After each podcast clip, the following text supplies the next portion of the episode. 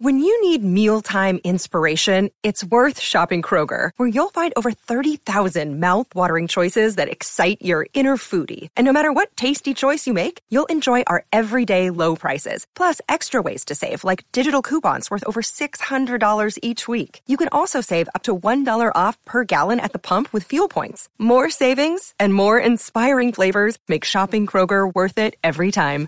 Kroger, fresh for everyone. Fuel restrictions apply.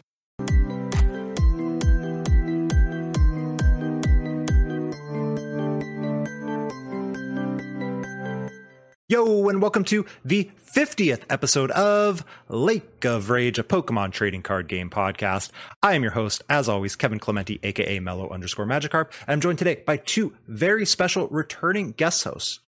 Joining us and going to Salt Lake City Regionals, we have Rahul Reddy. Hello, everyone. It's me, Rahul. And joining us, not going to Salt Lake City Regionals, but going to Liverpool Regionals in the next week, we have uh, Pedro Torres, aka Sanichi18. Hello, guys. How's it going? So, we got a very special episode for you this week. We're going to be talking about all things the current meta heading into Salt Lake City. What's good? What's not good? What's the play? What shouldn't you play? All that kind of good stuff. And maybe any other regional advice that either of these two people have for us. But first, and most importantly, I want to give a big congratulations to Natalie Miller, our guest on last week's podcast, for winning with the exact deck that she told us she was going to play, which was Mew VMAX with four Rotom phones, which is apparently the second best card in the deck behind Ultra Ball. So big shout out to Natalie for winning Brisbane. Uh, if you listen to the episode, I don't think anyone who listened should be surprised by that. She was incredibly confident that it beat absolutely everything, and it did. It beat Duraludon in the finals despite playing zero basic energies, which is kind of ridiculous. Yep. but I'm sure we'll get into that kind of stuff as we kind of talk about the meta heading forward. Because first, Pokemon just tweeted breaking news for the first time ever in the history of a Pokemon podcast. We have breaking news at 8 p.m. Eastern. That's the best part. Even this 5 p.m. This is quitting time on the Pacific Coast. Yeah, someone was like, "I'm gonna slam this tweet and I'm done for the day. See you guys." Play Pokemon just tweeted out that there is going to be two separate streams for Salt Lake City Regionals. One for VGC starting at 10:45 Pacific time, and I'm not converting that for anyone because that's where I live and that's what I care about. And one for TCG starting at 11:30 a.m. So this will be the first regional that we've had streamed since Collinsville. Yes. Yeah. That's exciting. Pedro, are you going to tune in? Yes, uh, was actually sad that Brisbane had no stream, right? Because it was a really good weekend to see the first regional after two years um, without being able to play official events.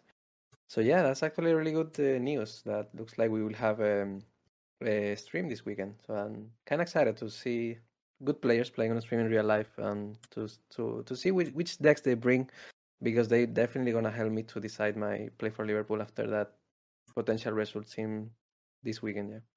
So you're letting us do all the testing for you?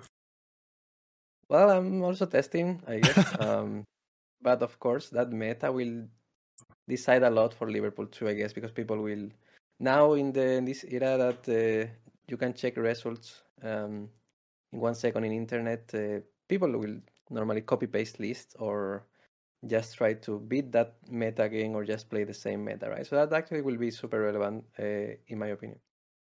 No, I think you're 100% right. It's so easy to just yeah. go copy and paste a list. And I've done it. I've done it for regionals and I've done it successfully at regionals too. So it's definitely not even like a negative thing necessarily. It's, it works out pretty darn well. But then that lets people like you and Rahul, who are really that next level metagaming sometimes, make those moves. So do we think heading into Salt Lake City, going back to Brisbane, those results, do we think that's going to make a big difference? Like, are people going to go net decking Natalie or net decking anyone else out of the top cut? Or are we going to see some differences? Or like, how is it going to be affecting that metagame? Uh, I think for sure people will copy Natalie's list because Natalie's list was very um, unique with the three double turbo. Uh, it was it was very refined. Uh, when a group like that, um, like a group of like four or five players that are that level of like world caliber, play one deck, you know, they put the time into it. And, you know, with Natalie winning the event, Kaiwen getting top four, and Brent getting top 16, they produce results. Like there's uh, no ifs, ands, or buts about it. So people are probably going to copy and paste it. Um, and I think it's going to come down to a couple of like preferential changing your cards, uh, what to do. But the biggest thing with those kinds of lists is going to be can you pilot it well? Uh, like obviously, when a deck like that is played, everyone now knows the list, everyone knows what's going on. Can you go into like a very hostile room? Pedro, what do you think? If you were coming to Salt Lake, would you how heavily would you be considering the Brisbane results, and how much do you think that's going to affect what most players will be bringing? Yeah, I definitely think um, it's important to see the results because we already know before the regionals that Mew is the best deck, the best deck in the format, in my opinion, and a lot of people's opinions, is uh, unbalanced if we compare with other decks. Um, because the potential going first and going second, right? Just going first, you can boss turn to a V kind of easy. Um, going second, you can KO whatever in the active kind of easy too, especially with the triple um, uh, this uh, double turbo energy to spam attacks. I mean, we, we can see like how in the finals uh, Natalie beats Duraludon, I guess. That is a Pokemon that prevents damage from special energies. When you play only special energies and you still win the finals, it's absurd how good the deck is, right? So I think a lot of people will probably bring Mew because the deck is, in my opinion, the best deck in the format. It won the last regionals, and in my opinion, has like a lot of difference between Mew and the other decks. So it's a solid deck. It's a really good deck. So even winning that regional for sure, uh, people will bring that deck and probably not a released. So maybe that um, that makes people playing or trying to counter that version with maybe Yveltal and one press attackers or stuff like try to punish uh, Mew uh, players. And uh, like Rahul said, it's super important. You can copy paste the list, but I think Mew is really hard to play correctly. So that also will be an important factor in the regional. So heading into the regional, is this like so? Mew is clearly the BDIF. I think ev- everyone has been saying forever. It's just it is the best deck in this format. It is Im- not impossible to counter necessarily, but uh, it sure seems like it's impossible to counter. Are we going to see something like uh, Seattle Regionals 2017, where Drampa Garb had just come out and it was like 25 out of the top 32 decks? It won the regional. It was all over the place. It was just like absolutely dominant. Is Mew that level of dominant where you're expecting it to make up half of the top 32 or half of top eight again, if not more? Like, where are we thinking that's that level of dominance is going to come into play? Uh, I think, like for sure, when we get to like top eight, about half will probably be Mew. Uh, with top thirty-two, I don't know if half will be Mew, just because when there's so many people playing a certain deck, it doesn't mean that the conversion rate is going to be great. Um, and I don't expect every top player to pick up Mew. I expect, uh, even in those kinds of metagames, some players would pick up like decks because they're stubborn, uh, and they'll pick something else up, and that might happen once again here. But if a majority of top players end up playing Mew, I think that'll skew the results in one way um, over the other. I feel a little called out on the stubborn because I was just on stream playing right before this. I was playing various Moltres variants. In that 2017 format, I was the I was the bees guy, so I also was stubborn. So I know I know exactly. How'd that go for you? I top 32, and then I didn't win games. Pedro, what about you? Do you think this is like that Drampa Garb level of pure dominance? Um, well, I only played since 2016. I, I mean, played for like four years competitively, and now waiting two years without competing. Well, just online random tournaments. Um, but that was actually surprising. You know how dominance was that deck. But for what I played so far in these years, I didn't see yet a big difference between the best deck and the next deck. So in my opinion, it's even more dominance, the powerful of Mew, uh, with the other decks. Even decks that try to counter Mew and you play a deck just to win against Mew, you don't beat a good Mew player. That's how powerful Mew it is, right? Because it has healing, it has one press attackers, multiple one press attackers, it has uh, 20 protection for Oricorio, it has uh, um, you know eh, all the answers to even one press attacker decks that want to counter Mew. So I guess the the dominance is even uh, higher than Drampador in that uh, in that era because okay it was a good deck right but the games were closed because N Garbotoxin Now, if Mew wins the coin flip, the games are not even close. Like I'm considering uh, in Liverpool, if I face Mew and I lose the coin flip, if my opponent just Boston to just try to win the other two games because there is no point to continue playing that game no matter the deck I play.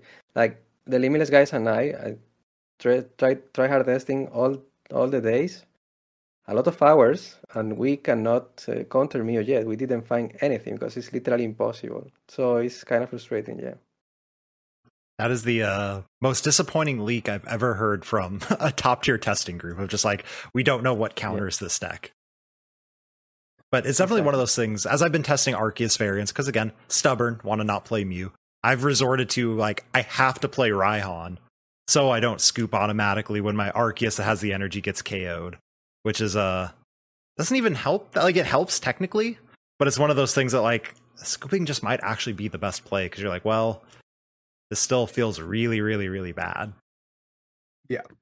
So to go off of Natalie's list, I think the biggest thing that everyone that I've seen on Twitter who's trying it, playing in limitless tournaments has done is add more stadiums. Are you are you rocking in more than two stadiums if you're running Mew? Do you like do you recommend people play more or is this did the Australian group just figure it out? Is this the move? I would never ever walk into a room with two stadiums, uh, especially after you know it's out there. Um, I think like one of the biggest ways that Mew will lose games against Arceus, especially going second, is if they just go path like attach pass, and like that's probably like a forty percent chance that they find a path. I think I like my group did the math, and like it's like a close to forty percent chance that they find path turn one. Um, and if you don't have a stadium like on that turn one, you're actually gonna get rocked.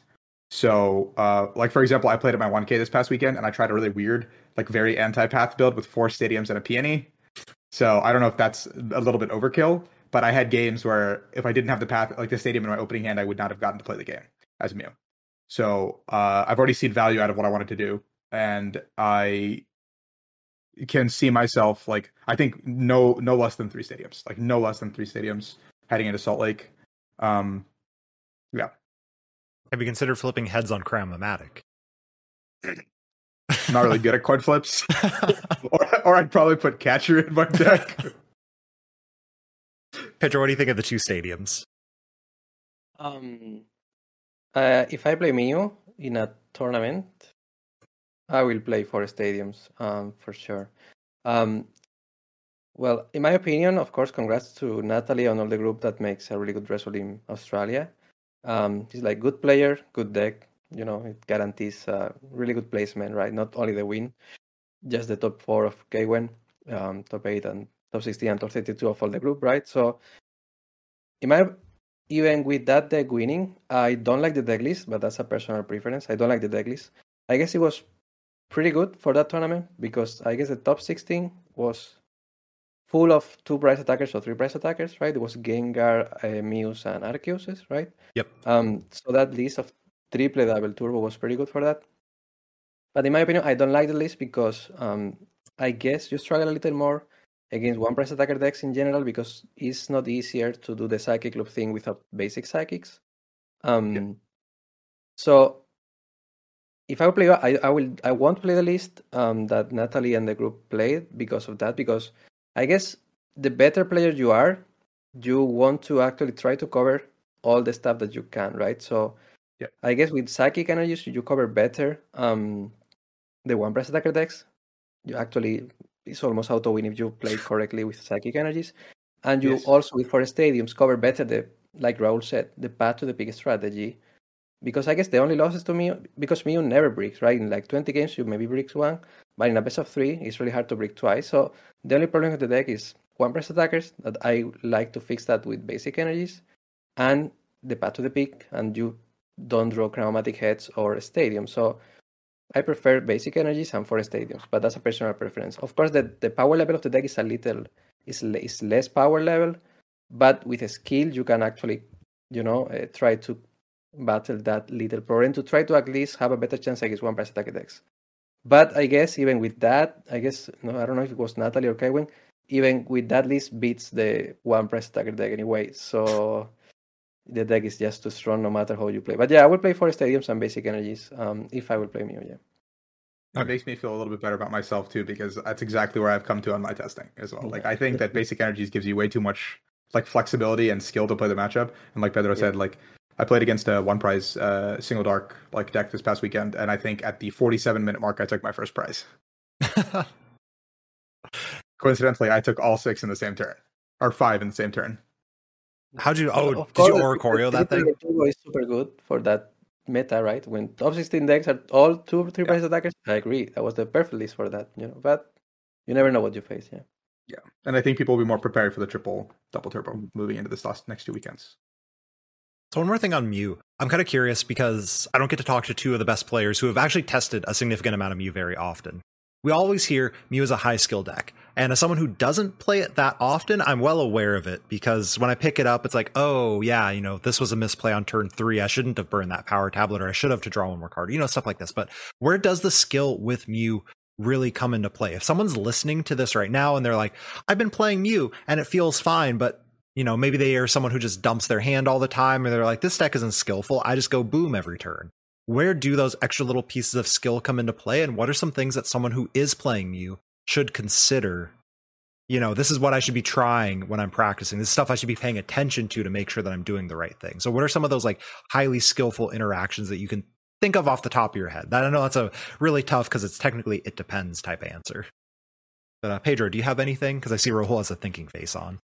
Um, yeah, some, some tips. Um, like I still don't feel myself uh, good enough to play Mew correctly. I play a lot, play test a lot of Mew, and sometimes I win even doing misplays because the deck is just too good and too powerful, and it has no sense sometimes um, how you can pull up some attacks uh, with even boss because it's like Genesect is like multiple Shaymin X every single turn, so it has literally no sense of how that is even legal, right? So but when you face a good player, so like when I test on the limitless group and I play Mew, um, sometimes I feel I'm making little misplays that cost me the game against really good players, right? Because the the games are, dis- are decided by one turn that one of the both players uh, with one one card, right?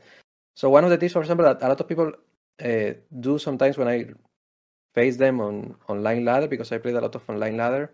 Um, for example, is like a lot of people when they see Elesa, they try to Elesa first and then Genesect draw, so you have less chance to draw, for example, the fusion energy instead of drawing one less card with Genesect, um, but save the less in hand, for example. Or sometimes people burn too much when you can just, all right, if you have everything that turn, you don't need to draw with Genesect because you can draw with Genesect. If you already have everything you need that turn, you can save that Ultra Ball, save that Cram-O-Matic, save that stuff to um, do that next turn that you probably will need more cards. Another, also another tip that I made that misplay a lot of times is I discard my my battle VIP pass after turn two a lot, um, and then when I draw Cram-O-Matic, I cannot Cram-O-Matic my Pokemon, right? So I was like, all right, I was laning to with Ultra Ball probably discard some Pokemon that I won't use anymore, like for Genesect or Thermio. And tra- sometimes you want to save the Battle VIP pass for potential Cram-O-Matic. So that's little stuff that could improve your gameplay. Yeah. Rahul, anything to add? Um, I think yeah, Pedro, what everything Pedro said is like very very good. Um, and just one other thing I probably want to add to that is just prize mapping, like knowing past turn one um, exactly like where your win con is going to come from, like will help you significantly more with how many cards and what you're burning. Um, like for example, there'll be situations where you want to establish another Mew or a Meloetta or something, but to, in doing so, you'd have to burn like two or three tablets, and you're sitting there thinking to yourself, if I do this, is there even a win con left for me? Do I have to sit here with this one Mew VMAX and hope that it can ride me to the win? And sometimes you have to like you know just take that avenue. Um, and like like when the Mew is flowing on all, all cylinders, like the deck plays itself, and that's like why it's so broken. But when it's not, that's really where the true test of a player comes in because you're having awkward discards, you're having awkward resource counting, and that's kind of where um, that last couple of like skill bits come into play to go with the power tablet one, this is one that I see a lot of Mew players. Because again, I'm the one not playing Mew because I'm stubborn, willing to waste my $400 plane ticket. Because uh, get to hang out with the homies, right? But uh, you know, playing the Arceus decks, if I see a Mew player burn one tablet when they're not supposed to, I know that that's game over because they will never get through enough Arceuses to actually win the game. I'll be able to pull off chair and stuff, path stuff, and they just they can't KO every single thing they need, even with an echoing horn to win that game. So that prize mapping is absolutely huge because if you know that you're going to have to get through, you know, you didn't KO an Arceus V, you KO'd a Sobble, so you're going to have to get through at least yep. one big charmed Arceus. and have an echoing horn boss. You know, you have to have every single thing ready to go. And if you waste one of those resources, it's kind of just GG's at that point because every one of your opponents is going to know exactly how to beat Mew. You better know how to beat mm-hmm. every one of your opponents. Um, there was yeah, I agree. There was also a question from chat that I want to get to right now because it is Mew related. Captain Wonder asks, "Would you rather cut one Rotom phone or one Cram-O-Matic?" Or those like I, absolutely never play less than four of either of them? I would play if I would play Mew. Um, I will play four Rotoms and four Cram-O-Matic because both cards, in my opinion, they are too good to not play the. Even if I don't like coin flips, um, Cram-O-Matic is too good. Uh, not even if you flip tails, it helps um, the strategy of the deck to draw more with Genesect and discard your battle VIP pass later. Um, so even if you don't flip heads, the card is too good, even not hitting the heads. And if you hit heads, it's actually game changing. Sometimes you just win for that heads, or gives you the turn one battle VIP pass to play the game. And Rotom Phone is the best card you can actually play against Path to the Peak. is one of the two lose condition of me, right? It's Path to the Peak uh, is one of the loose condition we talked before, and with Rotom Phone you save that. So I guess four of both are so important. I also agree with Peter. Like, I don't know which one to cut. Um, I spent my group spent a good bit of time testing no cram and no phone just to see if it would work fine, and it does work fine. It's just the games feel a little bit grindier. It feels like you're working a little bit harder, and um, why work harder where you can just play better cards is kind of I think the logic there. Uh, if anything, it'd probably be the cram. Like if you had to cut, if I had to like gunpoint, like I had to cut one, it's probably the cram would go to three over the phones because I think phone is just um, like Pedro said, like you have two lose conditions and it negates one of them unless they're playing judge. Yeah, that's the other. So we saw uh, Henry Brand and uh, Mitch from the Sable Eyes who got top eight with the Arceus Inteleon, both rocking the judge in their list.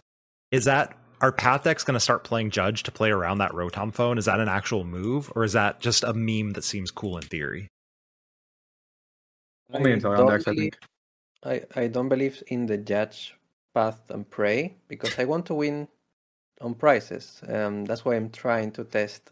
It's hard. I'm not getting yet um, the way to beat uh, Mew with that strategy. But I'm not a player that want to play a deck to counter Mew by judge uh, path and pray. I, I I always when I play Pokemon, I always think my opponent will have everything every turn, because if you don't think that, uh, you don't improve. So if you right. if your gameplay against Mew is like I'm gonna judge path and pray, and if you win, you feel good. I think that's a problem. So in my opinion, you need to win by solid strategies and not pray the opponent draws or not draws. Because every time I play, it's like I need to do my play considering that my opponent will do energy, boss, power tablet. Because if that doesn't happen, then I'm fine, right? So I don't like the strategy. Even if I even if I can see that if you play a path to the Peak deck, of course you need to join Judge. if you play that. Yeah. So you're saying Judge isn't a meme if that's a strategy that you're going for? Yeah, I would probably play a split of Marnies and Judge because Marnie is better, but Mew is really popular. So if I would play that decks of Pray, if you want to pray with that strategy um, properly, you need to probably play a split of Marnies and Judge. Got it. I'll throw a Judge in my deck. Especially because Inteleon uh, draws the Judge when you want it, of course. Yeah. Do you agree, Rahul? Yeah, I think I think it's like like Pedro said, it's like not a great strategy by any means but it is like your like hail mary, and it's not bad to have a hail mary at a minus one. It just is every time you see that uh, in the early game, it's gonna suck um, in your hand. Compare like one card makes a huge difference for Arceus decks, especially ones that run Inteleon. Um, yeah, yeah. So just I think it has more longevity in Inteleon decks, and if you're not playing Inteleon, like if you're playing like a quad Arceus deck or something, that's gonna be weird. I agree 100% on the every time I play any of these decks, it's like it feels so bad of like Arceus's win condition so often is path against Mew. But also it works sometimes, I guess. Yeah, it works sometimes. I mean, it it's it's like that old Jolteon win condition. Why I never got into it. Of like, oh yeah, you just play four path and four Marnie, and eventually it sticks, right? It's like, well, sure, I guess technically, it's like except not. uber scuffed Garb N. Yeah, exactly. It's Garb N that you can both play around and they have more cards and yep. Yeah, it's there's just a lot wrong with it. It's like for example the, the example of Arceus. I'm testing a lot of Arceus, especially on streaming these days, like three, four hours a day, and then out of stream another four, five, six hours. I'm just waking up, testing, uh, eating, sleeping, and testing again. And I'm trying a lot of Arceus because I like I like Arceus as a card. It's pretty Mhm. flexible. Um, and I, I start with four Path to the Peaks, right? And Marnies. Right now, I'm sure I will play zero Path to the Peaks, and instead of that four cards, I will try to play cards that consistently give me the win, uh, going first at least against me, right? So I'm playing like four bosses, two Lumineons, uh, four Ultra Balls, four Quick Balls. So if I go first and I get Arceus Energy, I know I win by triple boss. And if I go second, I'm trying to make my deck at least uh, 40 60 and have a little chance like triple big charm and stuff like that, right? So I started with the path to the peak plan. And when every time the player, the opponent just top deck everything, I was like, no, I'm gonna just put four cards that uh, I want to win by prices. So I'm kind of close to the list that if I go first and I get Arceus Energy, I win with triple boss. Um, and if I go second, well, we we're still trying to beat Mew, yeah. I'm amazed at how often Arceus, and I guess we're going to start getting into the not Mew decks now, but I'm amazed how often Arceus whiffs the turn one Arceus energy, despite Yeah. having the four quick ball, three or four ultra balls, four Arceuses, and, you know, like 10 to 12 energies. It's like, how do I keep 15 and missing? I'm waiting all the time. yeah. I think it's the worst. And right before this started, I had just whiffed with an Arceus deck, and I was just like, "Chat, why am I evolving my Pokemon? Why is this ever a thing I want to do?" Like, because even Mew doesn't have to evolve. You got Meloetta. Like, you're you're fine.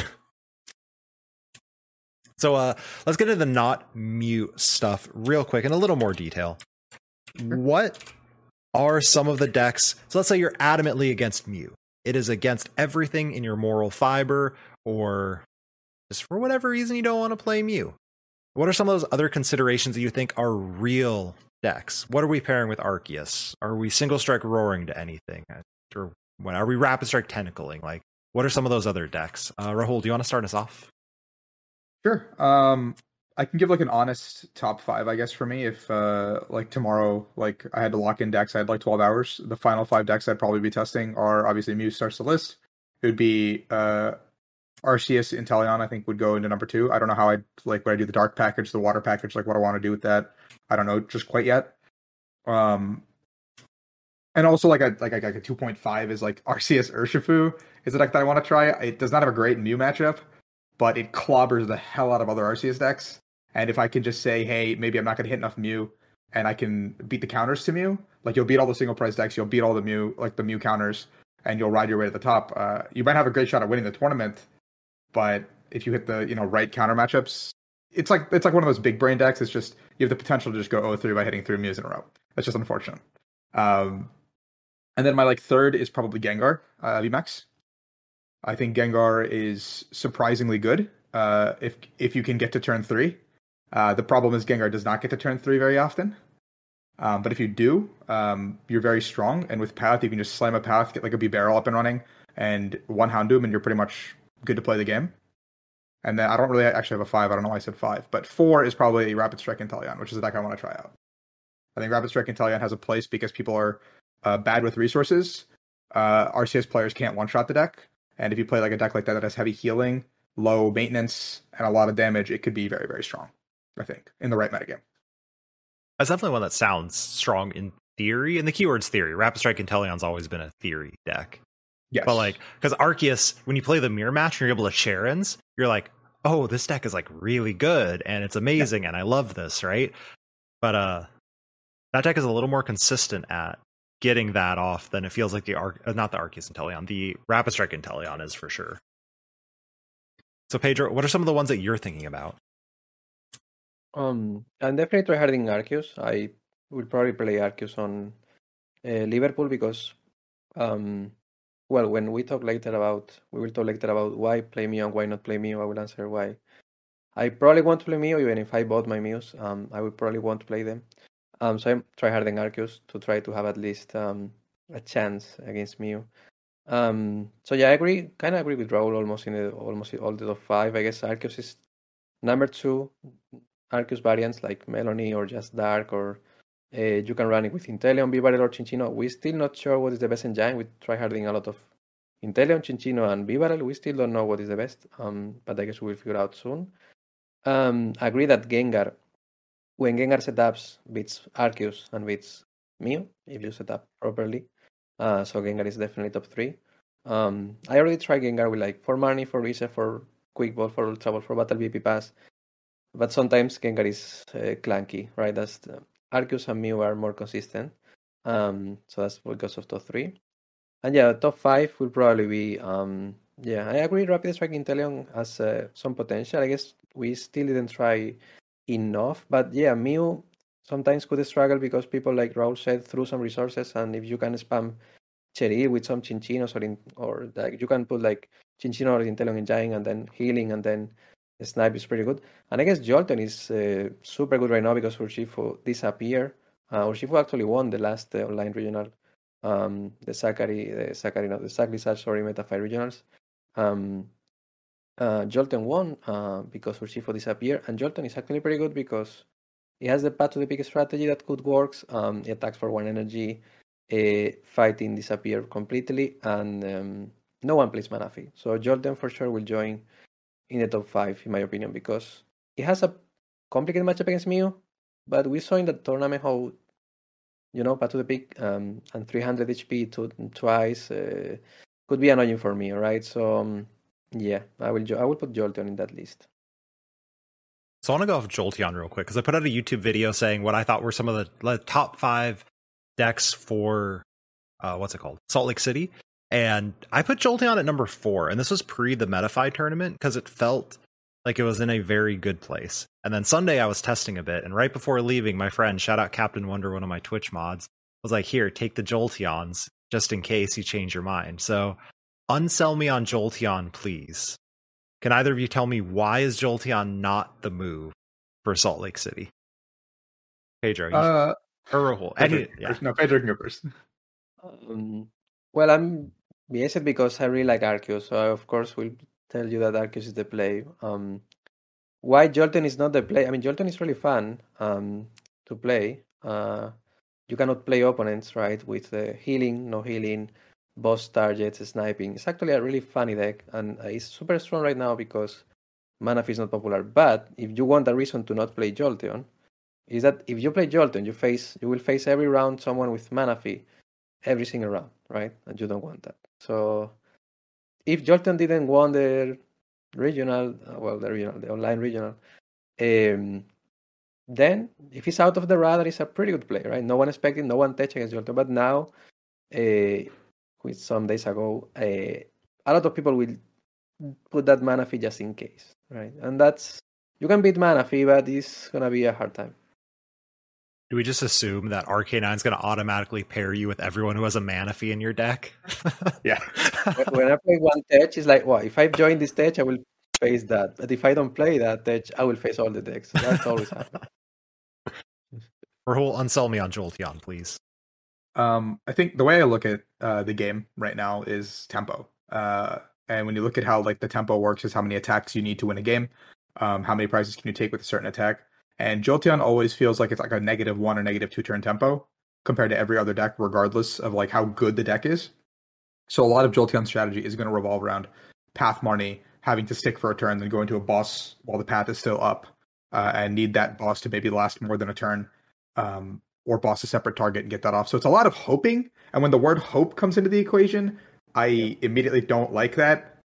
Um, and it is it is a it is something I did bring up in my in my testing group as well. Uh, after I saw that it won the online regionals, I was like, hey, maybe this is like a consideration. Maybe we bring this back onto the table because last format I was um, on the Jolteon train because I did not have Mew cards. Um, and I just feel like the tempo of every other deck has gotten significantly better. Um, Arceus is just kind of a really big pain in your side uh, because you don't really have great boss targets anymore for any deck if you play against Arceus. And uh, Mew is just faster. It's just faster than it was before. And while they can't do 300 twice, um, they can very reasonably. Okay, like if you just have Oricorio and you go Fusion Oricorio, you cannot lose the game. Yeah, that like, is. It actually... should be near impossible to lose the game. See, and that's a that that's a fair too. Okay, I'll give you that one. Mew is uh 300 is not a very hard number for them to hit with choice belt. Uh, one more deck I wanted to mention because, and if you've seen me, you know that I'm really into this one. why should I not play Hoopa Moltres for Salt Lake City regionals? Why this is the BDIF, right? See, Pedro's shaking his head yes. Pedro's into the Hoopa Moltres. Like, you want an answer of why you do not play, right? Yeah, what if I've currently got it sleeved up? Like literally got it sleeved up. Why should I unsleeve it? What do you want? Do you want to win the tournament or do you want to get points? You know, let's say I want to win. then don't play the deck. because um, why the deck has results. I, I saw a tweet. Um, I don't. I mean, more time I get old, more less I use Twitter and uh, social medias in general because I don't know. I'm getting old and I start to don't like that every three days there is some drama and people yeah. wanted some attention on social media to feel better or whatever. So I'm not using a lot of Twitter, but the other day I saw a tweet of a guy. I don't remember the name. Sorry. Um, uh, that posted like I won with the Moltres uh, packet, like one the the one press attacker deck, right? Um, and he said the deck is trash, but people don't know how to play against it, so I won the tournament, right? So, um, there are a lot of good players playing real life, but the percentage of the top players is really low. So normally you don't gonna face uh, you want to gonna face in a tournament uh, every single route, one Rahul Reddy, one Pedro Torres, one top player every single round. No? There, there will be more base players or more uh, players that play for fun or they are not that good yet um, because they don't have skill enough or whatever. So then you can play with that deck pretty much a lot of opponents because you only give one price. People mess it up a lot against Weezing, people mess it up a lot against Moltres, people mess it up a lot to a lot of cards that you play in that deck. So I guess that deck is pretty good to win a lot of rounds. But when you face a already Torres player, uh, you will probably will have a hard time to beat them. You, of course, you can beat us, but if we know how to play around that deck, um, I guess it's impossible to lose for us. But yeah, the, in a tournament you probably won't face a lot of top players, so that's why the deck is good to get point. Yep. But at some point that you face a good, a really really top player, then I think we kind of know how to play around the deck. Uh, if we prepare against the deck, like with one healing card or one heal, or, or if you play Mew, you, you can just psychic loop or stuff like that. So if you want to win the tournament, um, don't play the deck. If you want to get points, the deck is pretty good because you cannot play a lot of opponents, in my opinion. You agree, Rahul? Yeah, I think I think Pedro hit all the major key points there. Uh, one thing to add to is like Pedro said, um, if your greatest matchup with a deck like this is meant to be Mew, and you're like on paper it's like supposed to be like a 70-30 in favor of single prize dark but if you're playing against myself or Pedro or another top player like that all of a sudden we make it a 60-40 in our favor it does not bode well for a deck like that like if that's what we can do against you and then the other matchups are like I don't know a little bit sketchy across the board. Uh, it's it's not a great deck to win the tournament ever, and I also think there's a lot of tie potential for that deck. Um, and I never like decks that tie. Mm-hmm. Um, so with those two factors combined, it's never like I think a tournament winning deck. But if you're looking to go five two two, maybe five three one, get some points, get out of there, uh, seal up those last fifty points for your invite, uh, it's a fine deck I think across the board. Uh, yeah, that's a good point. The, timer um, with one press attacker deck could be annoying um, sometimes. Um, yeah. That's why me and Arceus they're kind of good because you win in three four turns, yeah. and you win or lose. And I guess yeah. I agree with Raul that you want to win or lose all the rounds. And if you win, if you win six, you can ID the last one. But if you uh, if you tie before the last two rounds, then it's annoying, right? Because another tie is like a loss. So you and want to win bracket. Yeah, you want to win or lose the first uh, six, seven rounds. Um, and yeah, the timer could be a problem. But if you play the, the deck faster, it's fine. Yeah. It's fine. Yeah, and like to put it in perspective, like I played against, I think a pretty decent player playing um the single prize dark deck, like at my locals, like I mentioned earlier, and at the 1K, and uh, like game one took 47 minutes. And we talked after, and he asked me a bunch of questions like, "What if I did this play? What if I did this play? Had I gotten aggressive, what would have happened?" And I was like, "I would have just done X, Y, and Z." And I mean, when you have a matchup down to a formula, it's not great for that matchup. That makes sense. A deck like me that has so many options suddenly becomes like I can just answer anything that you need. Yeah, you just take like a like a spreadsheet, basically like if X happens, do this. If Y happens, do this, and like it's very simple because a single prize dark, even though it seems complicated, it's very linear in like actual gameplay. we also very quickly talk about the timer. Not necessarily metagame, but you all have been playing for a while, and it's something I've always prided myself in, even though I've only been to like seven or eight regionals or something. I guess that's enough now to say I've been to enough. Uh, the timer is like really important. How do you know when to scoop a game to go to the next one? Because it's something after watching some people stream the Metafy 2K tournament, it seems like people aren't aware that you can concede a game early to maybe finish in 50 minutes. So how do you know when to concede a game in a best of 3? Like is it just amount of reps? Have you figured out the win condition becomes non-existent? Like do I just keep playing it out until it's literally non-existent to win no matter how slim the hope is? Like where are we actually deciding I need to scoop it up and go to the next game now? Uh um, Rahul starts off. I, will start with this one just because I think I'm a little bit more nuts than Pedro. I think he's more rational in terms of when to scoop. Um, for me, it I don't like I don't like tying. Uh, like unless it's like probably an auto loss matchup, in which case then I could try to take it to a tie, try to steal a game, go one one maybe. But if it's any other matchup, I'd like to rather win or lose because that bracket of ties is nothing. It's not fun. It's not a fun bracket to be in uh, for like nine rounds of a day potentially.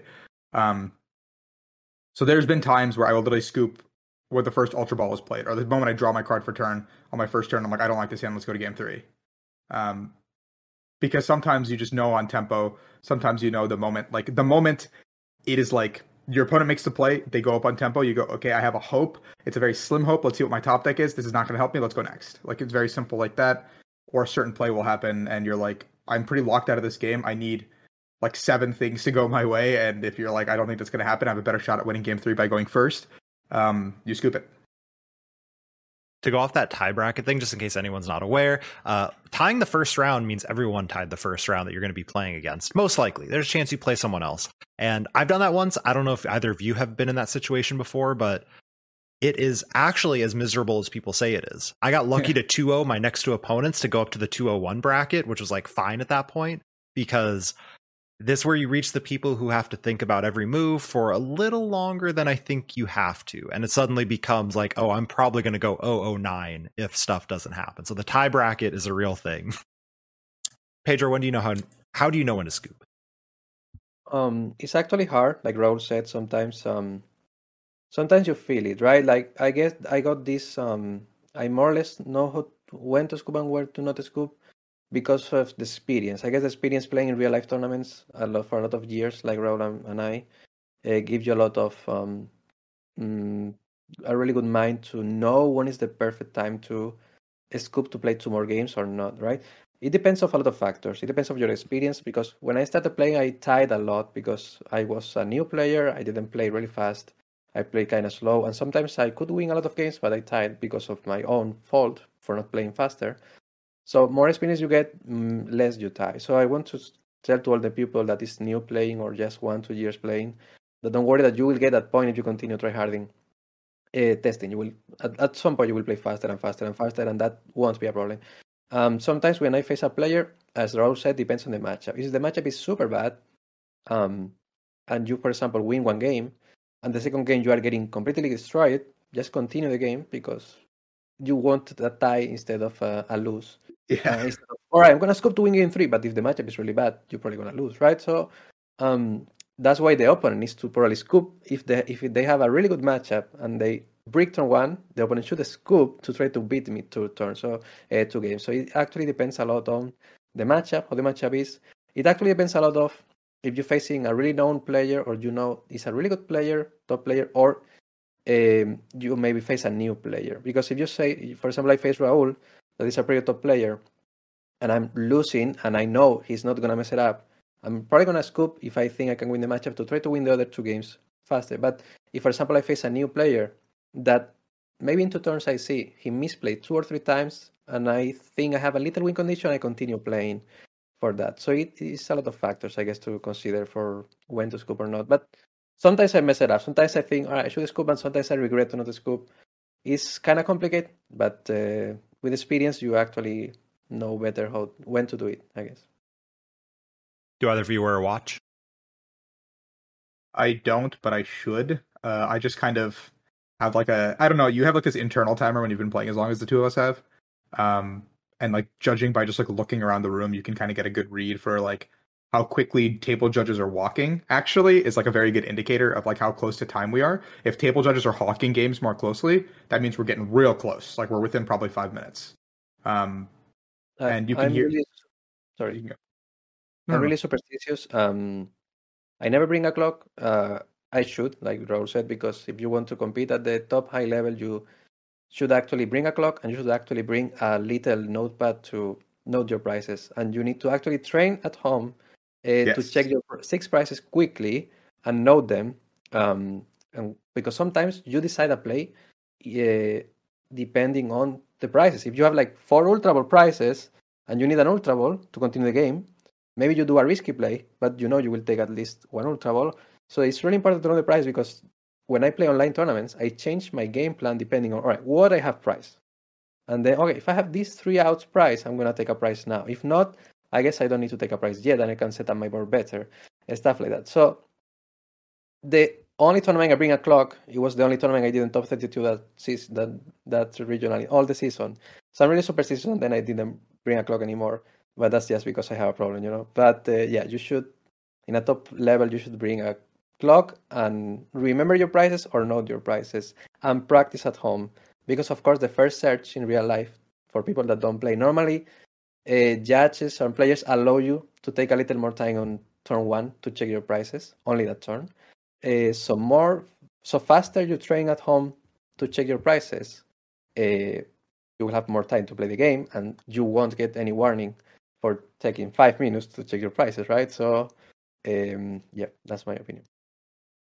That you should actually bring a clock and remember or not your prices. You actually should and i'm training that i'm training the prices stuff especially that's also been something I've been working on over the pandemic because I've never been like a, a good with prizes person. Um, surprisingly enough, from playing bees all those years, you think I'd be good at it, but uh, it's like you develop a habit, but you sometimes don't get everything, which I need to be better at as well. Because there's been plays where I make that I'm like, I, sh- I should have known this was priced. Like I 100% should have known this was priced.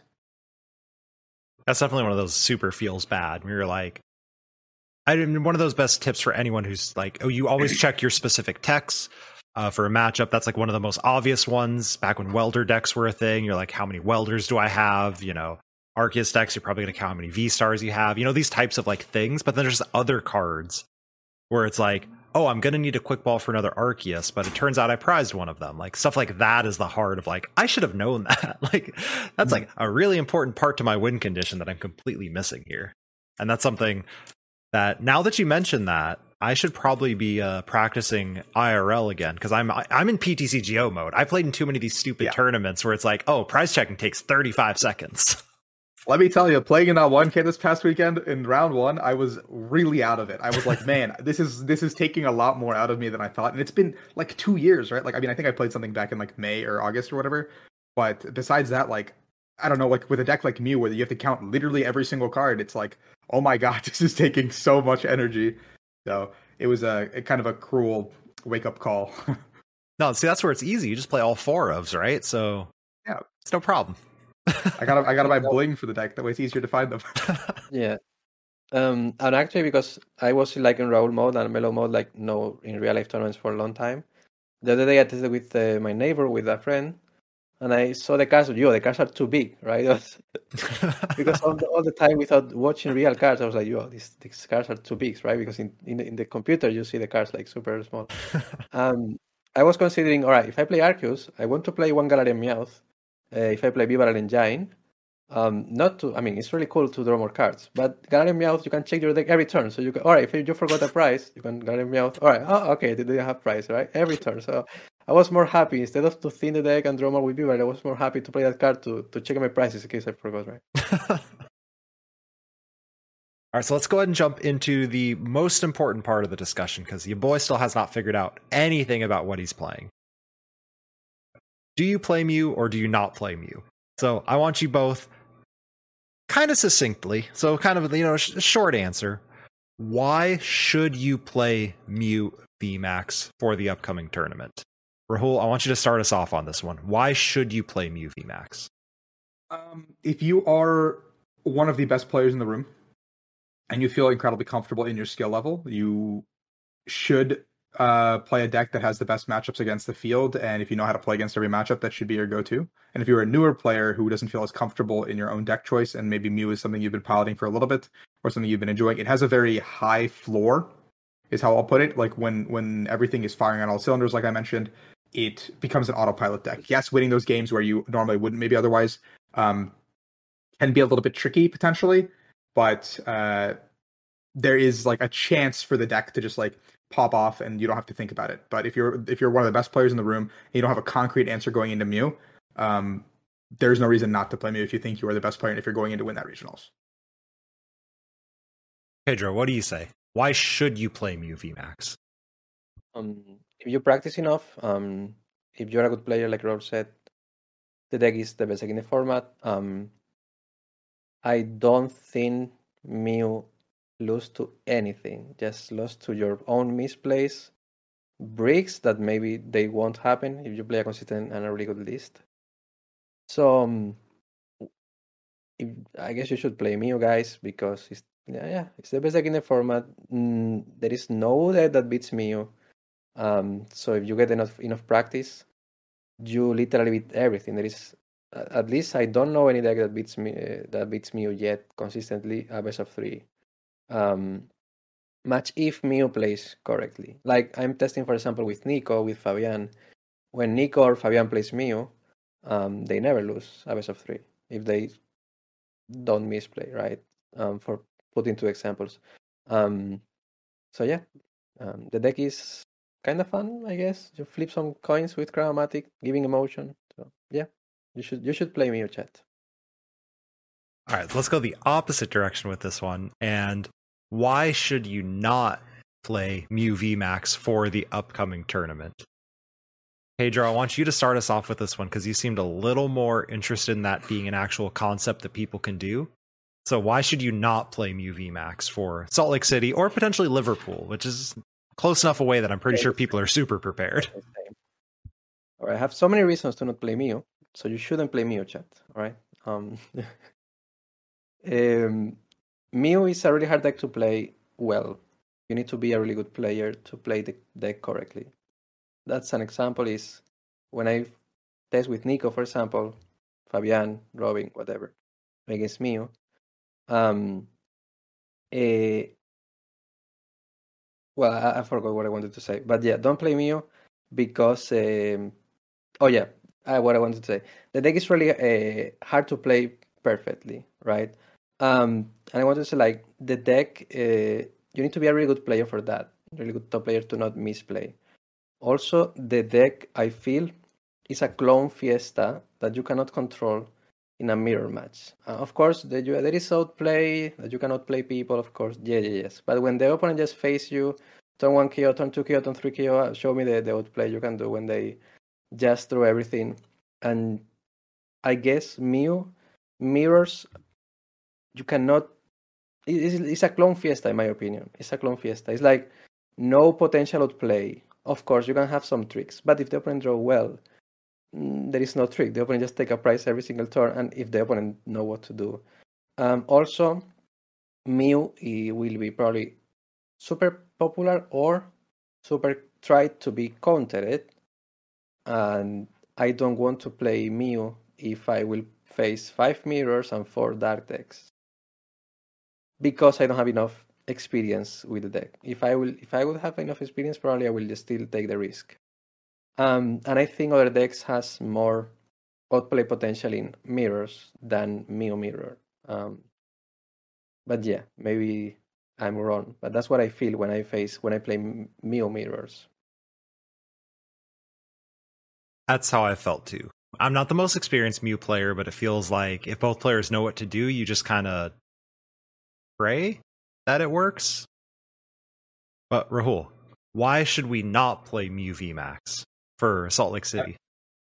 I think there's a lot, like Peter said, a lot of sequencing and a lot of uh, small things that you need to do correctly over the course of a game that you can make a lot of mistakes. Um, uh, and I've watched a lot of players play Mew. I've been, I don't know, grinding a ton of Mew. I've probably logged close to like 300 games of Mew in this format. And I feel like I find myself still making mistakes here and there, or like a decision that I question um, whether or not it was correct. Um, and so it is a very tough deck, I think, to do correctly. Like I've said a couple times so far, that when it's not just going off, um, it's it's a tough deck to pilot correctly. And sometimes there's games that feel really bad, even if you win, and so you start doubting the deck or whatever. In general, um, uh, that's why I took it to my 1K personally. And I mean, it solidified that I wanted to play it, but like two or three rounds in, I was like, I'm not feeling good about this. Like my hands have been weird, uh, variants, blah blah blah. Uh, and then the biggest thing I can also say is the mirror, like you guys have talked about already, is not the most incredibly skill reliant. It's very formulaic. If both players play X, Y, and Z correctly, it's going to come down to um, a couple of tech cards and how the matchup goes. I think there is a very exploitable way to beat the Natalie Australia list in the mirror. Um, so if players copy paste that and you stick with the basic energy build, you have a better chance at winning mirror, in my opinion. Like it's like a five percent chance, probably better um, to win mirror. But I don't know if players will like wise up and um, play that way correctly. Um, but the mirror as a whole feels like someone's got to make a mistake somewhere. Um, like I played two mirror matches at my 1K, and both times I whiffed, uh, which feels terrible as Mew. Um, and so when I whiffed, the only reason I won them is because I I gave my opponents a chance to make a mistake, and they did.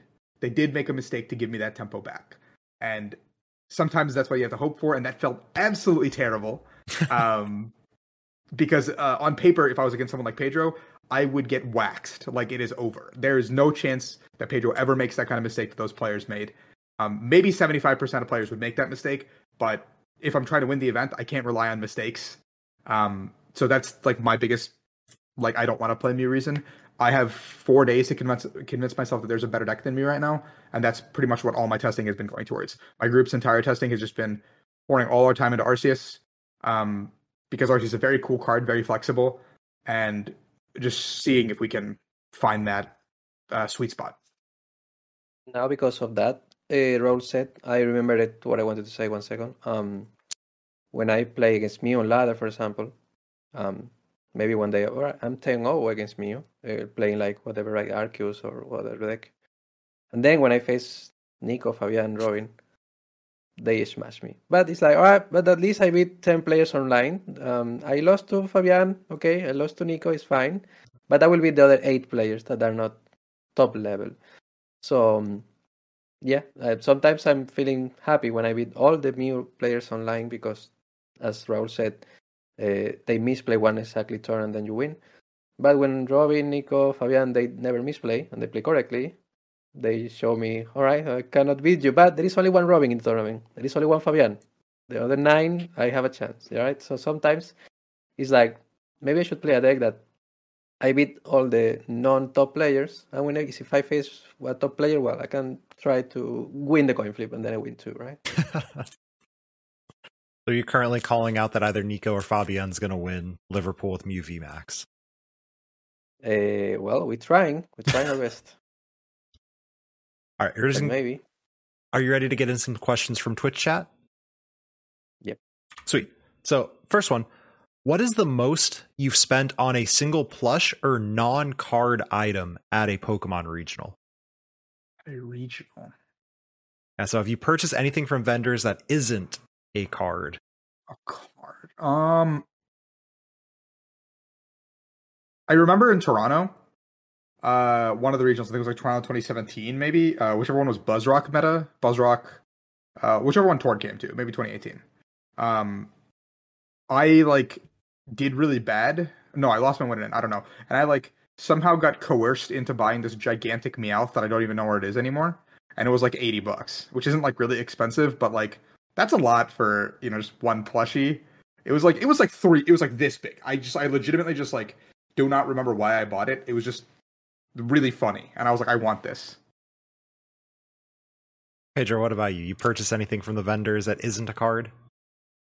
During one local tournament, a friend and I, we said there was a Bulbasaur, like gigantic Bulbasaur plush. Yo, if one of both wins the tournament, we buy the Bulbasaur, right? And he won, and he bought the Bulbasaur, right? So stuff like that. It could be me, but uh, he won. It was funny, right? Because like he was happy to win the League Cup or the League Challenge, or I guess it was a League Cup. But then he was sad because he needed to spend like 45 or 50 euros in, in the Bulbasaur. Yeah, it was funny. Though. See, this is one where because I fly to every regional, because Seattle doesn't have much drivable. Technically, I guess Vancouver. I've never purchased anything because gotta fit in my carry on because I do not check a bag. So that that ain't happening. I, I bought my own deck in one vendor one time. I thought, oh, it's Pedro Gino Torres deck. I will buy how much uh, for this? Uh... the world's deck, the Rayquaza. Yeah. Oh, that's the cool. dream right Vendor- there. Watching your name in the vendors, that was pretty cool. now it's like out of stock everywhere. You know, people, a lot of friends want the deck, and I cannot find it anywhere. The the Rayquaza deck. It was like looks like was more sold than the Robin Champion deck. Looks like in a lot of shops. It was like all right, all the decks, but the Rayquaza is sold out because Rayquaza is cool, I guess, right? If I bring you a copy to Worlds, will you sign it for me? Yeah, for sure. Cool. I already did a lot of times with other friends, so for sure, no problem. Top Gear asks, are we expecting Pokemon to reduce the requirements for Worlds, or are those close to an invite going to have to go to regionals? So, have either you put any thought into the well, we still have an extra day that they haven't even announced, to be fair. But what do we think is going to happen with Worlds?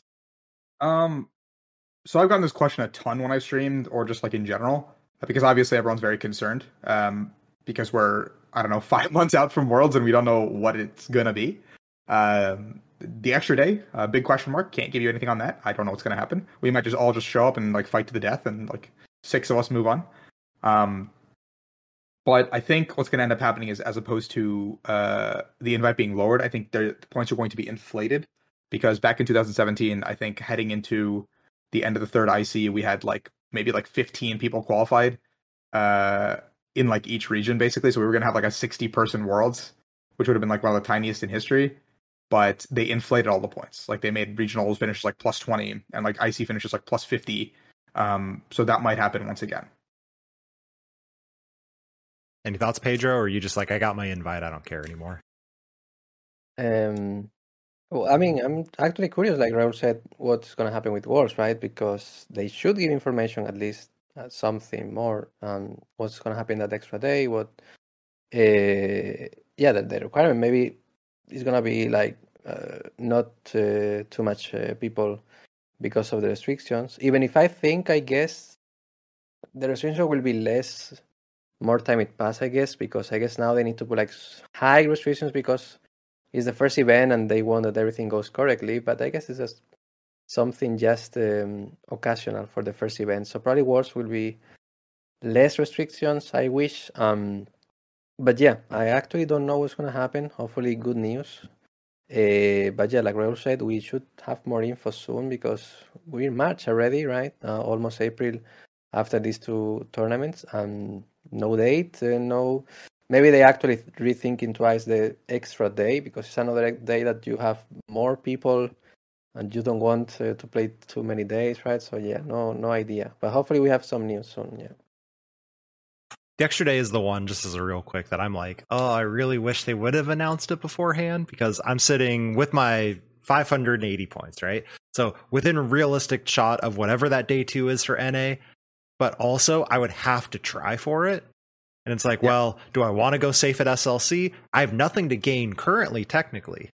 And so it's like, well, I can just kind of go with the slightly high rolly play and see what happens.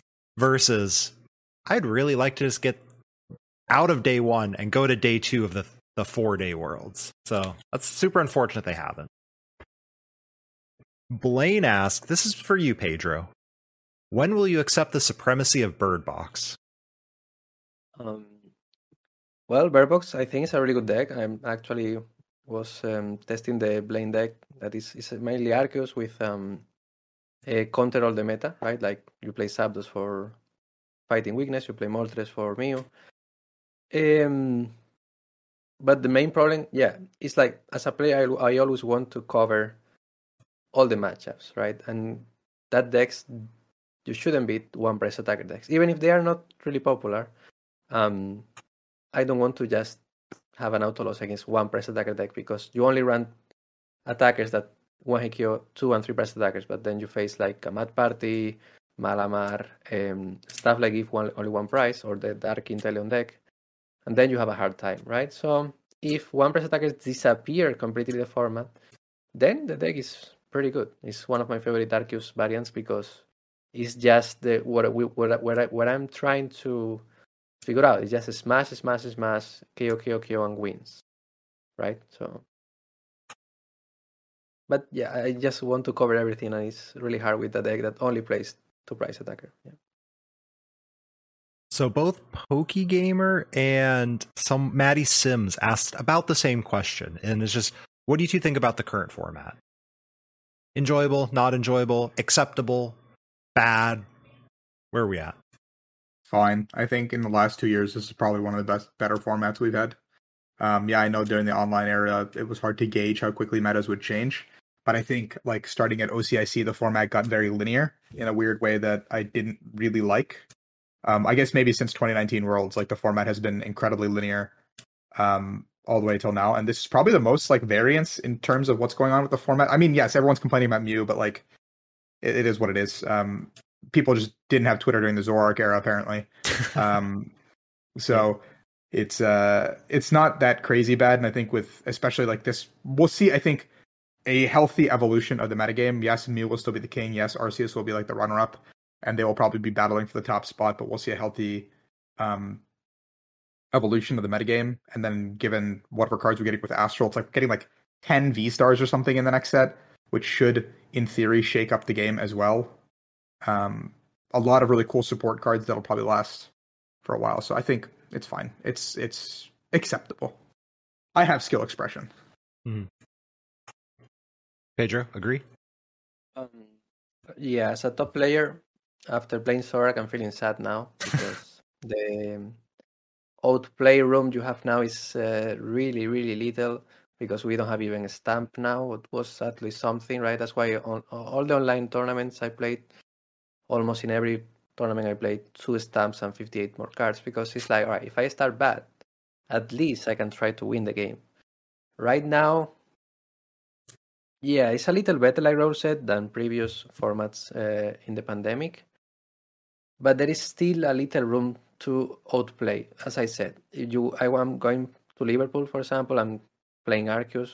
Um, if I have a bad day with my coin flips, just to to know who starts, and I go second three rounds in a row against Mew, I probably will go 0-3 without uh, any chance to try to beat that players, no matter if they are new or not. So that didn't happen before, right? If you play previous format, with combat cards like Stamp or N, for example, and that will have Roxanne in next set.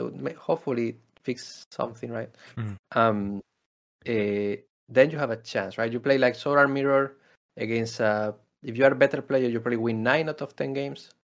Um, but now, if you play a matchup against Mew going second, no matter the deck you play, no matter the opponent is his first day playing Pokemon, he probably will beat you 2 1 not even hard if they just boss your attacker turn two.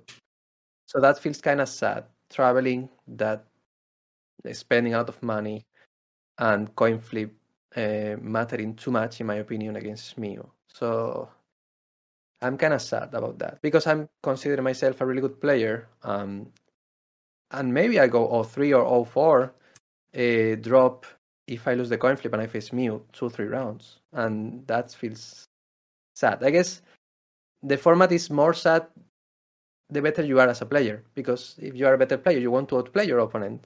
But if you have no cards to play your opponent, my mom that doesn't know how to play Pokemon, she can beat me. Play if I uh, teach uh, her how to play Mew in the morning, she will probably beats me. Um, a lot of games going first, um, but that didn't happen before with Zoroark, for putting one example. Mm it's acceptable. Um, but yeah, I'm losing a lot of more games than previous format. Like a lot of more games I'm losing because I cannot play because the format is too fast. Um, the for the the game some a lot of games are decided in two three turns. Um, that's better for new players. That's better for non-top players. But I guess, at least for me, I feel it's gonna be harder to top cut in these uh, future regionals and internationals than before. Um, because games are too short and really depending on coin flip, uh, especially against Mew. That's actually really good to hear. For me, as someone who's like an above average but not great player, because I just had a very bad testing day with what was my current pick. And then it just was like, oh my goodness, like, why am I missing my Arceus energy every single game? You know, it's like statistically, this shouldn't be happening, right? And it's like, it's good to hear that you two are having that same experience of like, this just isn't what it Yeah. was, right? Yeah. like to put it in perspective, I think like both Pedro and I like reached our proverbial peaks between 2016 and 18. Like we both had our best seasons, and I think that was probably the last 10 years where we've had like the most outplay potential in any format with Garbodor and cards like those that just made so much skill expression. And uh, since then, I have lost a lot of confidence in myself. The top eight regionals, just because there's a little more variance than I'd like there to be, and it feels like even if I do everything correctly, there is games that I won't win because and that I don't think should ever be the case sometimes. So um I think maybe next rotation might help. I don't know what'll help. Um I like a lot of the new cards they're releasing that seem pretty cool um in the direction they're going, but uh I have not very high expectations of Salt Lake City. I, I I like for example, Nico harasses me pretty much daily. And I'm just like, he was like, you're gonna go 04 drop with Wormadam, and I'm like, I probably will go 04 drop, but it won't be with Wormadam. I was gonna say, oh, and to go off the Zoroark thing too, just because this one co- pops up on social media all the time. People are like Arceus is the Zoroark of this format and all this stuff, but it's like to go off of what you all said, Zoroark could miss turn one Brigette and still win plenty of times. Arceus can't really miss the turn one Arceus energy attachment or have it not get bossed and still win the game. Like you can technically, I've done it, but it's not very yeah, often. The game before were like ten turns, and now it's two turns. In Zoroark, it was like your scariest nightmare scenario was just Buzzrock popping something on like turn two. Um, and even then, you had comeback potential with Mew EX and stuff like that. Not Snapdragon asks, with a centralized meta, does control become a good play? And Pedro, I know you're more of the control player, I would assume. So is control a realistic thing? Is there a way that we can build a control deck that beats Arceus and Mew consistently, or is that just some copium?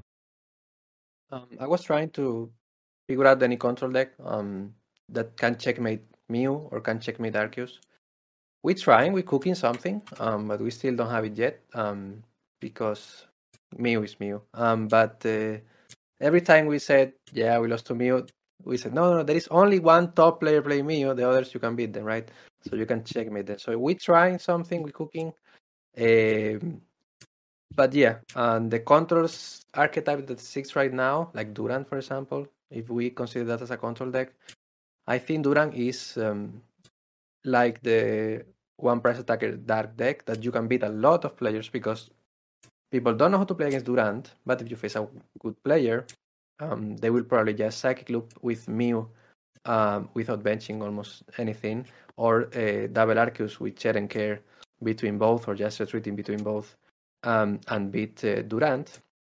But yeah, it was funny because a lot of friends told me, "Yo, Durant is the best deck because in this online tournament, this guy beats eight Mews in ten rounds."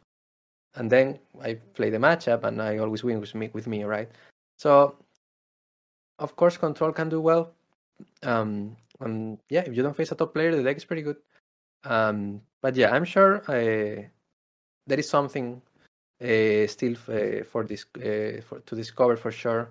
Because, for example, in Europe we have like Alessandro Cremascoli or Sander that Yup. I'm sure they will for sure will bring something really cool, and um, the surprise factor is super important. So um, after Liverpool, that they will play probably a control deck, I guess. Um, then we will probably discover something cool. Um, but for now, we didn't discover anything yet. Um, to try to have a good chance against Mew and uh, Arceus so far.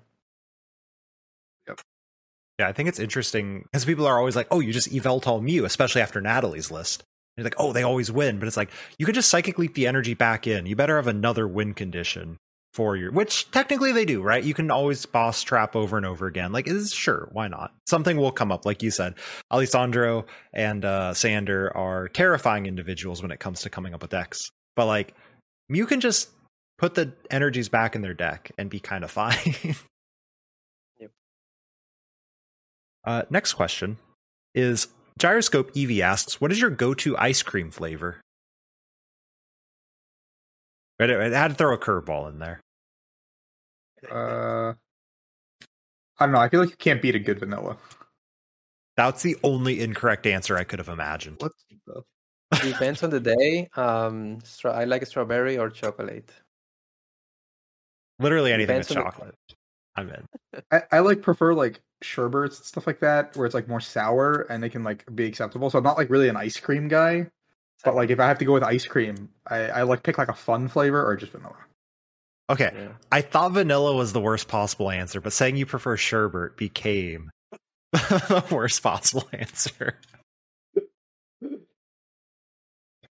Metacham asks a question for Pedro. Are you going to shave for Liverpool? Um, yes, I'm a really lazy guy. Um, I only fit sexy for uh, important uh, events like a birthday of a friend or a tournament, right? Because, um, so yeah, there is no tournaments in years, so that's why I'm looking like this. But I will be ten years younger in Liverpool because I will haircut, haircut and shave for sure. Because um, yeah, that that remind me that reminds me something that a good friend, a world champion friend, told me. I won't say the name. That um, because Who there is a lot of world champions, uh, my friends uh, gladly. In real life, tournaments and online tournaments are two completely different games, right? Um, it's, it's you you're playing two completely different games. It's not the same game. When you, uh, for example, when I start playing, and I sit uh, in front of Tord, for example, I already lost the game because I was already already shaking because he's he's show he's showing dominance when you face Tord. For putting an example, right? So you just lost just sitting uh, against uh, top players because a lot of players cannot control his nervous um, when you face a really known player, right? And that's a really important part uh, when you play. Um, so I remember that now, with with experience and more years happening, now is my some of my opponents who, who's shaking when they uh, face me, right? Because they start to be nervous because they know I'm an, a non-player and a top player, right? And that's super important, right? Because if you show dominance, you know what I mean? If you show like um, uh, that you are a top player, that's actually a really important part uh, when you play in real life um, tournaments um, because the psychological part is super important, right? Is that's not the same than playing in, online tournaments in pajama against a computer, right? That you know. Uh, so yeah, um, you need to uh, when you play a tournament, you need to prepare all that stuff, and one stuff, one important stuff is looking really good when you play a Pokemon. Yeah. You got to intimidate your opponents. That's Yeah, the mean- TLDR. Not in the bad part. I don't want to get uh, DQ, the DQ. I'm just saying that if you're a top player, a lot of people will just start shaking, and that's Yeah. natural because that happens in football. For example, when Real Madrid or Barcelona face a little team, the all the players, you know, is super nervous. But if you don't face that teams, it happens in every sport, I guess. Um, Yeah. So that's an important part. You- I mean, I, I don't want to intimidate. They, they, they intimidate themselves just when I sit, right? So that's pretty good. And there was a a conversation I had with uh, I think actually at the last uh, Salt Lake City Regionals uh, with uh, Ricky Gao. If you guys might know him, he used to be like a very good player over on the West Coast. He kind of has taken a step back um, since like the cash era. But Ricky uh, came up to me after like a lot of people were watching one of my games, and I think my opponent like I made a play that was just like a really big hail mary kind of deal, but I like did it with confidence, like no no change in expression, just like a made the play whatever. And then my opponent basically scooped after that. They had like ga- they had game like on board basically, and uh, I went and took the slip up, and Ricky comes up and goes, "P- "Do people just do that because you're Rahul?" And I'm like, "Sometimes, yes. I don't Yeah, know I why." mean, it's a win condition. It's a win Yeah. condition actually. So I remember in a League Cup, I faced a friend. I beat my friend like 10-0, and one day he was winning. Right, he had game in hand, and he couldn't do that. He's like, Pedro, I guess I have game. I was like, all right, do it. He said, I can't. I'm paralyzed. And that's something that can that actually happens, right? It happened to me when I won my first regional, uh, expanded on, on on Germany. I was still a kind of new player, not that new, but kind of new. Um, and I had game against Tord. After Tord beating me like 10-0, finally I have game against Tord. And it happened to me. I was one minute shaking because I knew I had game, but I couldn't play the cards because the psychological part, the emotional part is super important. And then Tord was like, was happening. Pero I was like, I, I have game. I was like, I do. I was like, I can't. Why? I was like, I'm so nervous, right? So that's actually super important, right? So more better player you are, uh, it, it's better for you because some a lot of players cannot control that. And I, it happened to me when I start playing, and now it's happening the other way. Um, but yeah, I actually made one day a Twitch um, streaming talking about that and how important it is. Uh, every part of the game, since you sit until you finish the game. Um, and that remembers the Dallas regional that uh, my friend, uh, I don't remember the name, that the one with um, the gas on Aganadel. Do you remember the name, Raul? Mm, That faced the Gardevoir guy. Oh, I don't remember now. I don't The guy um, is from America. Well, I don't. Uh, sorry for that because I don't remember the name. But well, that guy that won the Dallas regional, maybe someone in the chat knows the knows the name. Um, it Oh, started. Play- sorry. Was it Hunter? Yeah, Hunter, exactly. Yeah. So Hunter started playing, um, and before seeding, he was, you know, showing the hand before sitting, and the other guy was already sitting. So you you just starting correctly and showing, or I'm here to play the finals against you, while the other player was just sitting and saying, "Okay, hello." I was like, Hunter is winning already before starting the game, just for that. Uh, and then when he was playing, he was showing confidence every play he did right? And I analyzed that game because it's one of my favorite games about psychological part and about the emotional parts. Because for me, Hunter was winning all the game, not only in the paper, was winning in the confidence. In the when he won game one, he was like, yes, uh," stuff like that. The opponent was super intimidated, and Hunter was just playing the game. But how Hunter was playing the game was the important part, and it was something I analyzed and was pretty cool, um, because that's something that no one talks about, and I guess it's a really important part of the game. Yeah. It's uh just uh, the last tack on to that. I know this point's been going for a while. Is like something that some of my opponents have told me in the past is like I play with so much confidence, and I know Pedro has probably done the same same with Tord. Like the way they play, you play with confidence, you play with speed. That it, in their mind they feel like they have to think less and they have to like react to that speed and match that speed sometimes. And you don't have to do this as a player. You never ever have to do this. So like if Pedro plays super fast against me, I will take my time and play my turn. Like I don't need to match his speed. I know that. But I players will get caught up in my speed all the time and they will make mistakes. And this has happened so frequently because if anyone's watched me play, I do not play slow. I know what I'm going to do and I'm going to do it fast. Yeah, I learned that in chess. In chess, um, sometimes I play faster my, my games on chess, and opponents just put nervous just for that. And you need to have a keep calm, like Raul said, um, and try to take your time. But you kind of, uh, you know, the opponent because the pace of the game, they start playing faster, faster, faster, and they start to be nervous, and maybe they do misplays, right? Um, I learned that on chess, and happened a lot, and it actually in TCG happens a lot too, because I know I can play fast. Um, in the same piece all the game because I, I know what I'm doing and I know I'm doing correct plays. But maybe my opponent needs more time to think. And like Raul said, Raul has the piece to actually, right, take his take, take his time. But not a lot of people is able to do that because they start to put nervous. All right, he's playing fast. I need to play faster too, and they become they, they do some misplays sometimes. Yeah. I feel like there was so much knowledge in the past couple minutes that, that like everyone should like go back and re-listen to all of that as well because that was just so good. Yeah. Yeah. Everyone can actually watch the Hunter finals um, because it's Yeah, on YouTube. And yeah, how Hunter is playing, and when the opponent is actually playing, Hunter is just watching the eyes of the opponent. And Yeah. something like that, the opponent was like super intimidated. And all the game, I analyzed it on Twitch, and it was pretty cool because a lot of people was super interested to know and to, uh, you know, to gain information about that because it's a super important part of top players um, to uh, get success um, in tournaments. It's going to sound super silly, but like uh, a player from old school, Ryan Sabelhaus, I think he's won six regionals in the past. Uh, Ryan used to tell me that he would sit on his feet, like he would sit in a weird position because he wanted to always be taller than his opponent.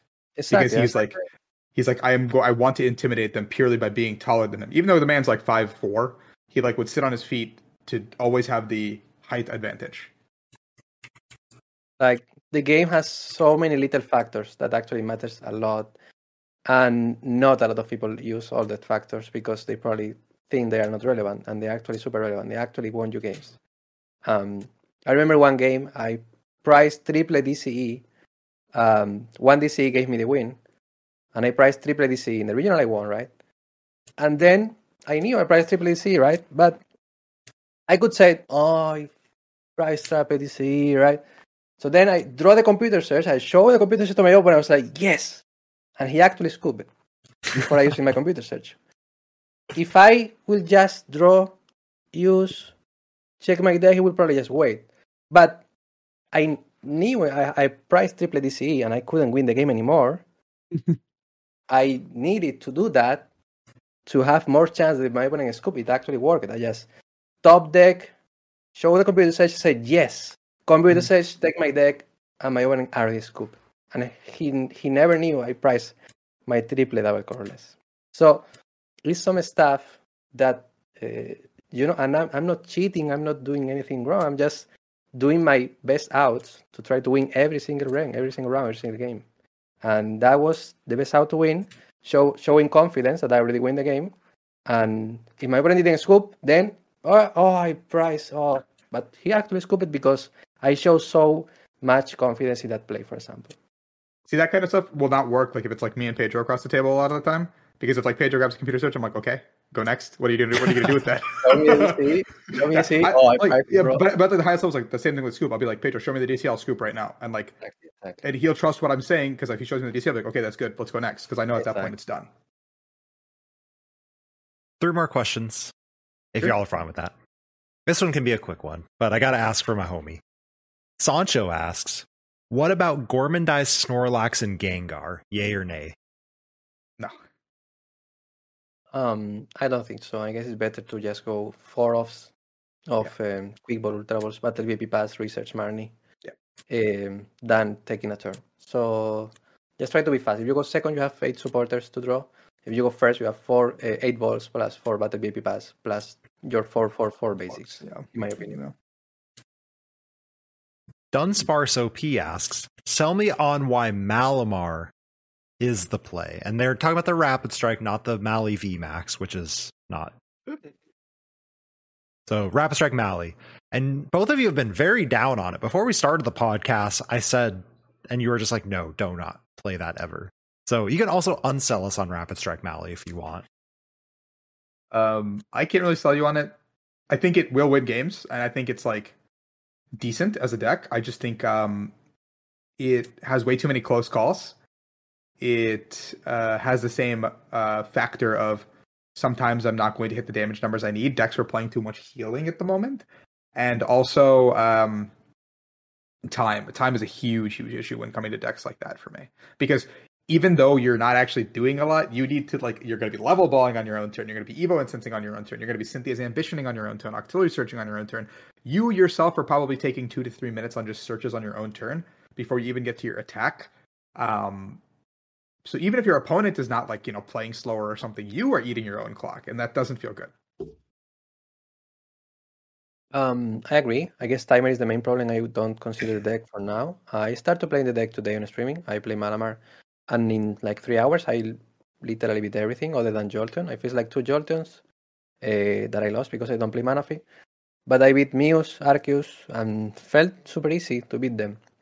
But I feel in real life, best of three, um, I guess, like Raul said, timer could be a problem, and it's actually a deck that is not for me, I guess, because I'm 30 years old and it's um, really stressful to whiff one card for the knockout, right? It's, you are, it's like best pick win, right? You need to just Cynthia is like, all right, I need seven of these eight cards, or I lose, and it's uh, too much stress for me. I prefer to Arceus attach pass, and then Arceus the double turbo research and play.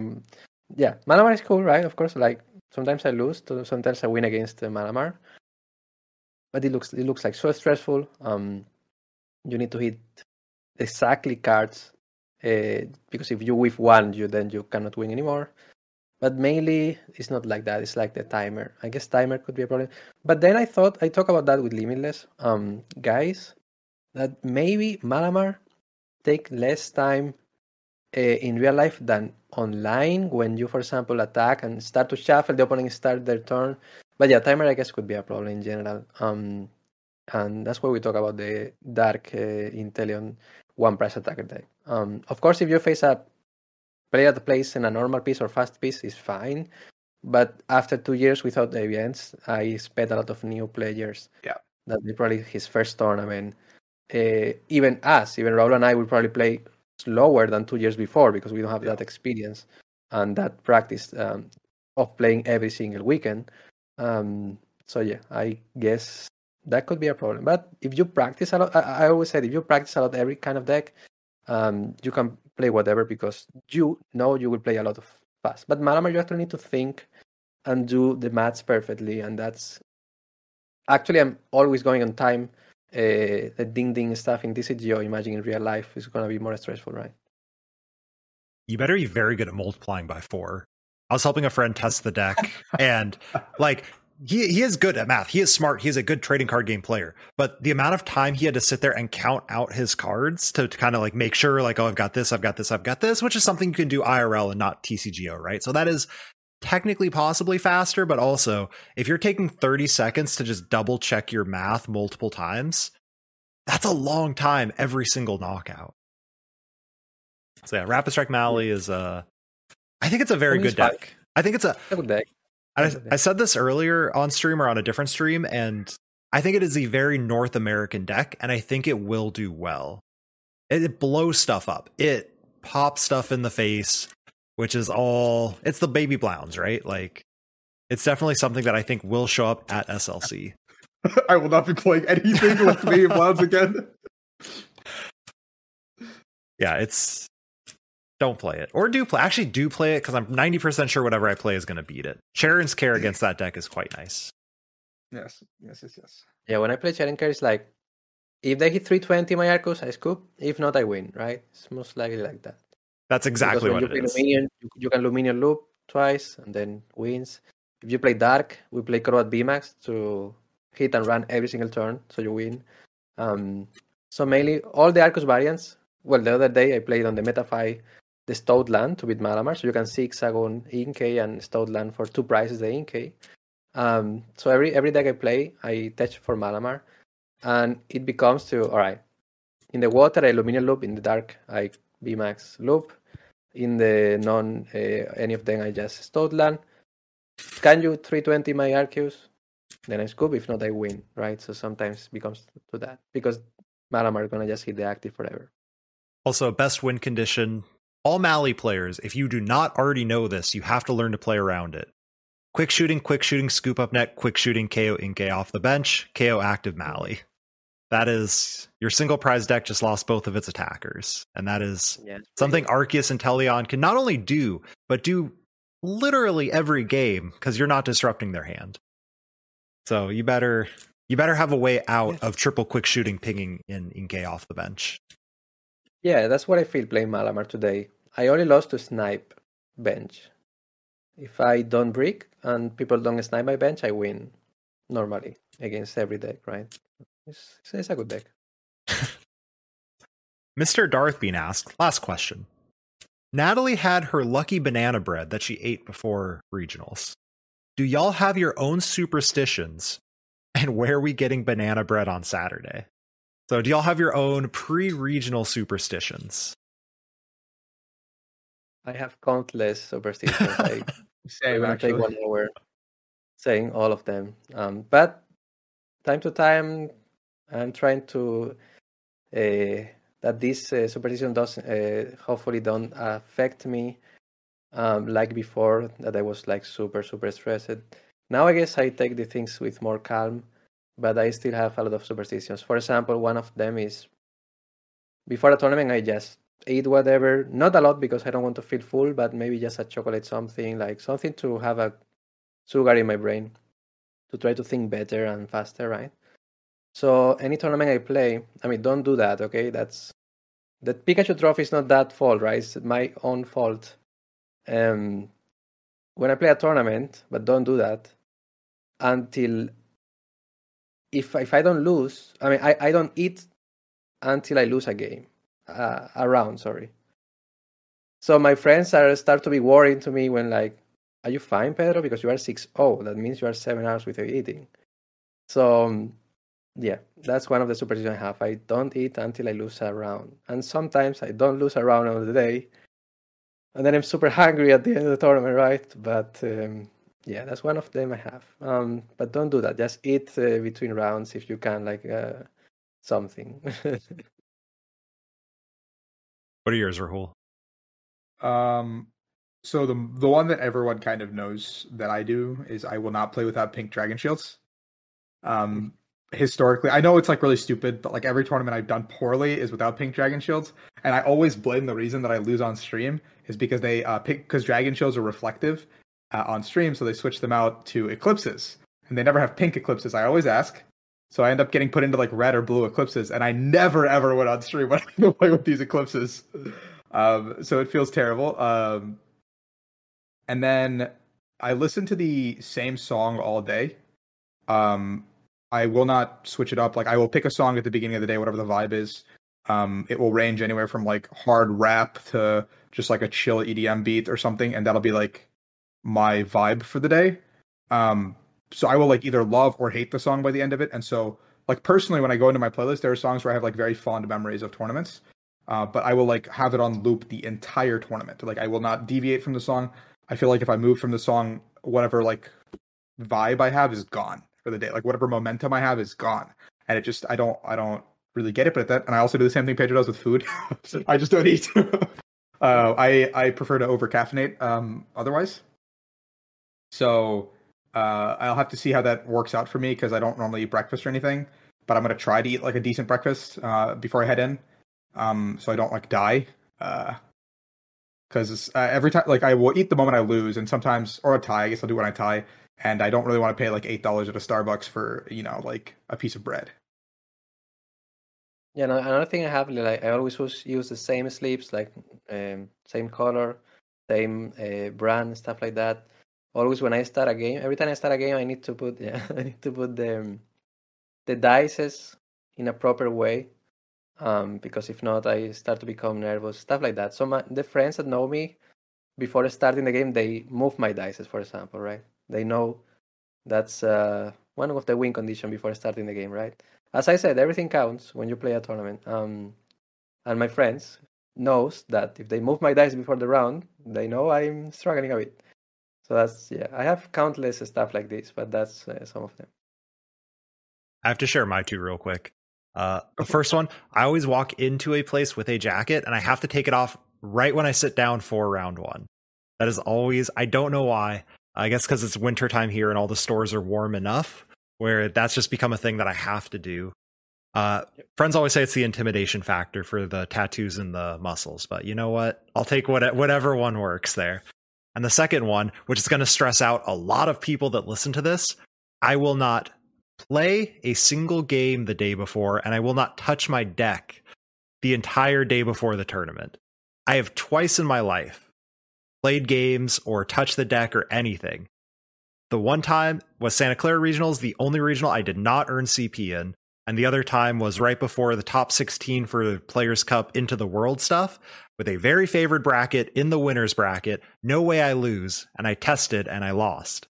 So, because of that, I will not touch the deck. I will not play a single game. That it's decided Thursday night. It's sleeved up in my backpack, sitting in my car, ready to go on the plane. That is You'll never, ever, ever touch a deck because it didn't work twice and it worked the other six or seven or whatever times.